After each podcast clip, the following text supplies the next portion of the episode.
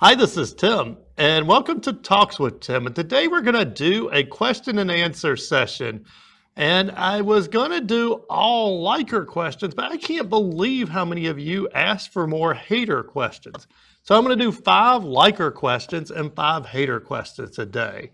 So we'll start with the liker questions and we'll end with the hater questions. So Justin says, a few ideas. How to break down complex control systems to resolve problems. Do an interview with an AB sales rep, a plant manager, or an engineer about new tech. Ask for ladder projects that have been done with control trainers and show how they could be simplified or enhanced. So actually, Justin, he gets he gets several questions in there. So I guess this is more than 10 questions. But first, how to break down complex control systems to resolve problems. That is a really needed task, but I got to tell you, I, I think that's one that we all struggle with online. We can do it great in the PLC lab because we can simulate problems and you get your hands around them, but I have not come up with how to do that one online. But trust me, it is in the dream stage. Now, as far as talking to sales reps, plant managers, or engineers about new tech, you know, there's a lot of people out there already doing that. The first one that comes to mind would be Chris Luecke on Manufacturing Happy Hour, and I'll put a link to his down in the description. He talks about all types of new things coming to our industry.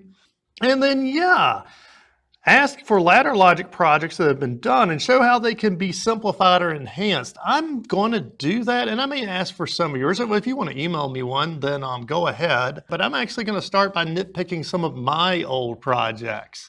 Like I'm going to go back to some of my original ones and talk about them and talk about how I would do things differently today. I may even pick apart some of my newer ones and just say, well, hey, looking back, we could have done this better or this better. Because I think we can always look back at our programs and find something that we can improve.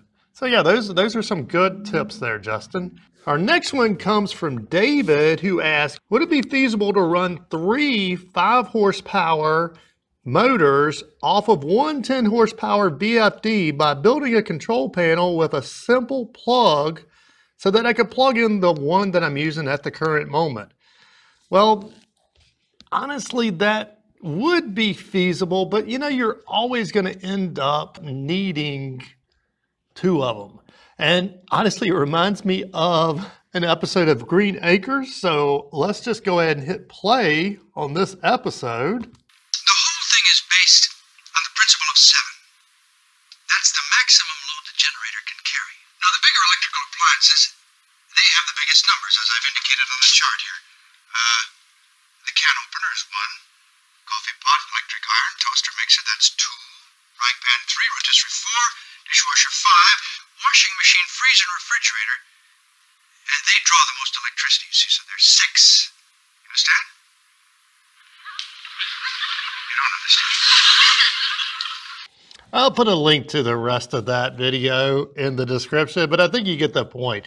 Really, if you have 15 horsepower worth of load that you need to run, then you need to get a 30 horsepower rotary phase converter. You're just gonna be so much happier. I know it's a little more investment up front, but you'll be a lot happier. And I'll put a link in the description to the whole rotary phase converter video where you can learn more about what David is talking about. All right, well, actually we have another David question here.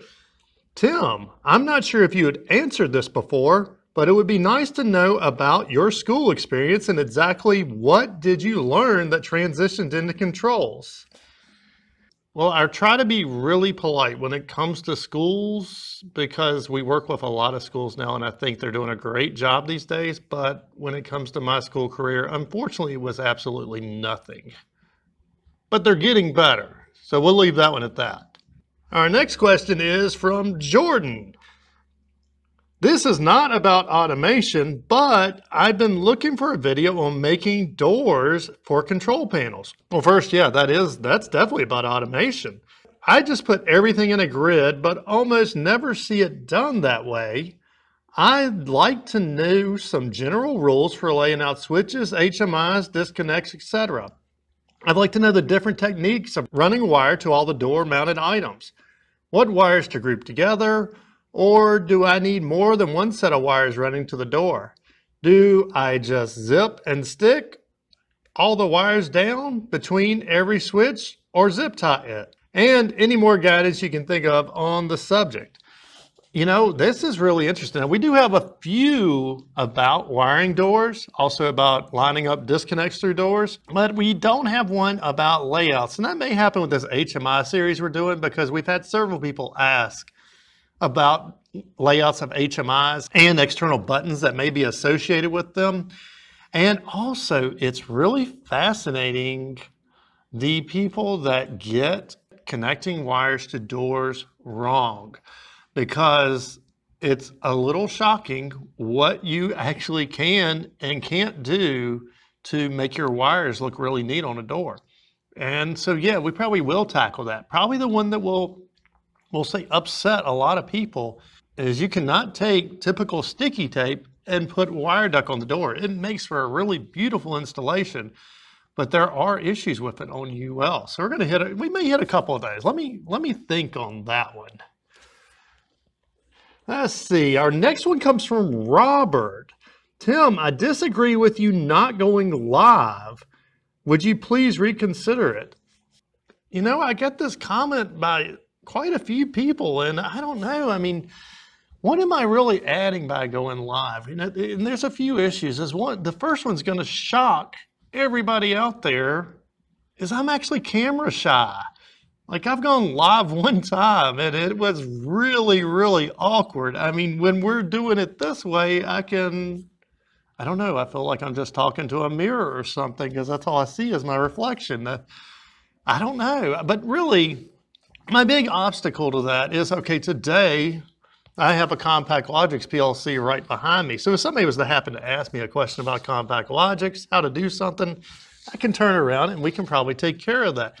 But if you were to ask a question about an HMI, then I'd have to go over there and I'd have to grab some hardware. There's, you know, there is actually a lot of setup that goes into making videos.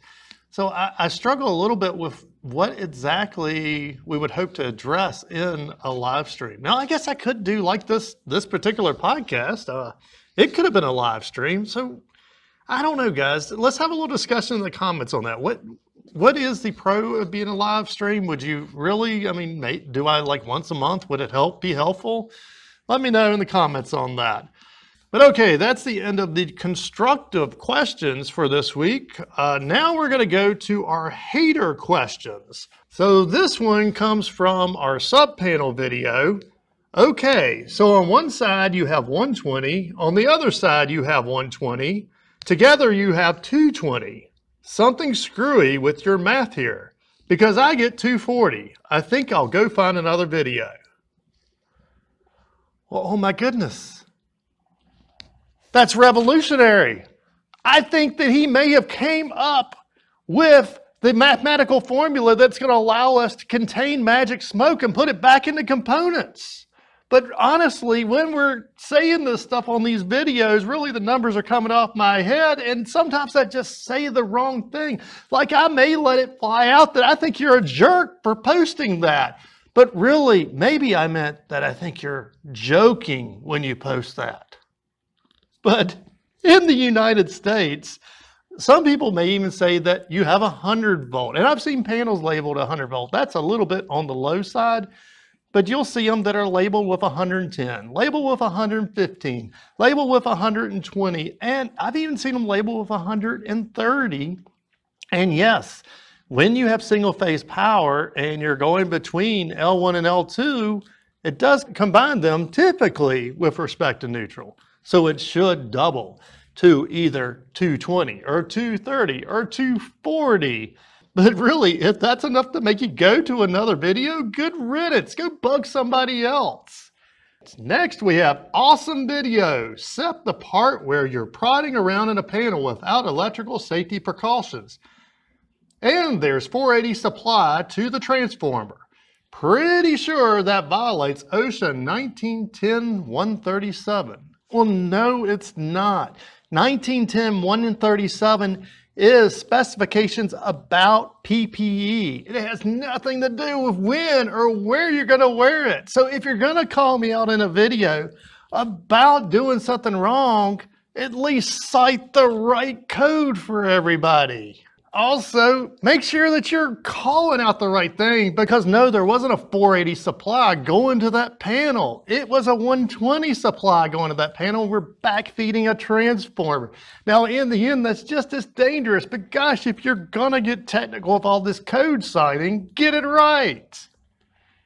Why does every F hashtag hashtag KING tutorial use the hashtag T 444MS instead of the addressing the timer properly. And he's screaming at me with this. Addressing the timer is not easy and many people need to change that timer in the HMI. I have been through six bloody tutorials and every single one uses the hashtag T444MS timer.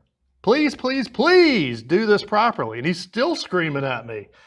Now I got a couple questions here. What is the double hashtag about? Am I just not up to date and hip? Uh, what is F hashtag hashtag KING? I don't know what that means. I do know what the hashtag T444MS is. Now, actually, he's got this wrong too. Again, if you're gonna call me out, get it right. It is T hashtag 444MS, which would be a 444 millisecond timer. Now, here's the thing about this guy is two things actually. This doesn't give me incentive to make a video about how to do this. Also, the comment right before his told exactly how to do this. So it, I mean, if you get to the comments and you think you have something relevant to say, read the rest of the comments. It may have already been answered. So yeah, actually this was an upcoming video, but I did kick it back a little bit just because this guy's being a jerk. But yeah, we do need to adjust timers on HMIs, but this is not how you get me to do a video. This just goes to show how controlling the world is. We could have all the free electricity with Nikola Tesla's notes. Power lines shouldn't even have existed. Great video. Oh my goodness.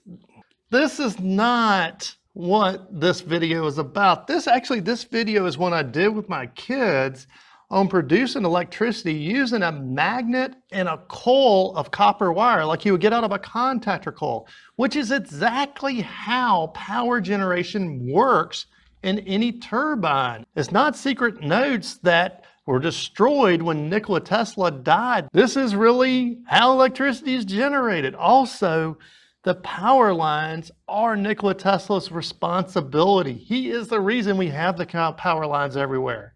Now, I think Nikola Tesla was a flat out genius. And yeah, I do think Edison was not that genius. But Thomas Edison wanted to have DC power generation, which would have required power stations very close to where the electricity was being consumed. Tesla wanted AC, which allowed us to distribute power at much greater distances. And that's why we see the ginormous power lines that we do today. But somehow YouTube has gotten me into the suggested feeds of a lot of these conspiracy things. Like I, I did the one about free electricity, which was really about how an earth battery works. And then I did the one on the cell phone chargers, that they weren't dangerous. And lately, yeah, I'm getting all these comments saying, thank you for trying to break these conspiracies that are holding our electricity back. Well, no, I'm, I'm really just trying to teach you about the electricity we use today and the automation that we use today. I'm not trying to crack anything new here. And the final one, I respectfully disagree with you comparing augmented reality in our industry to Disneyland. Industrial automation is serious business. Well, let me tell you something. Avengers Endgame was made by Disney. And if you saw the look in Tony Stark's eyes when he snapped Thanos out of existence, that was serious business too. So I hope you've enjoyed this video, both the constructive questions and the hater questions and any comments or questions that you have, good or bad, feel free to put them down in the comments. Hit that like button and subscribe to our channel. Give us a rating, all those fun things. Till next time. Hey, this is Tim. And this is Amber of TW Controls. Hey, thanks for finding our channel. And if our videos have helped you make some money and you're not using our products, please consider supporting us on Patreon. Till next time. See ya!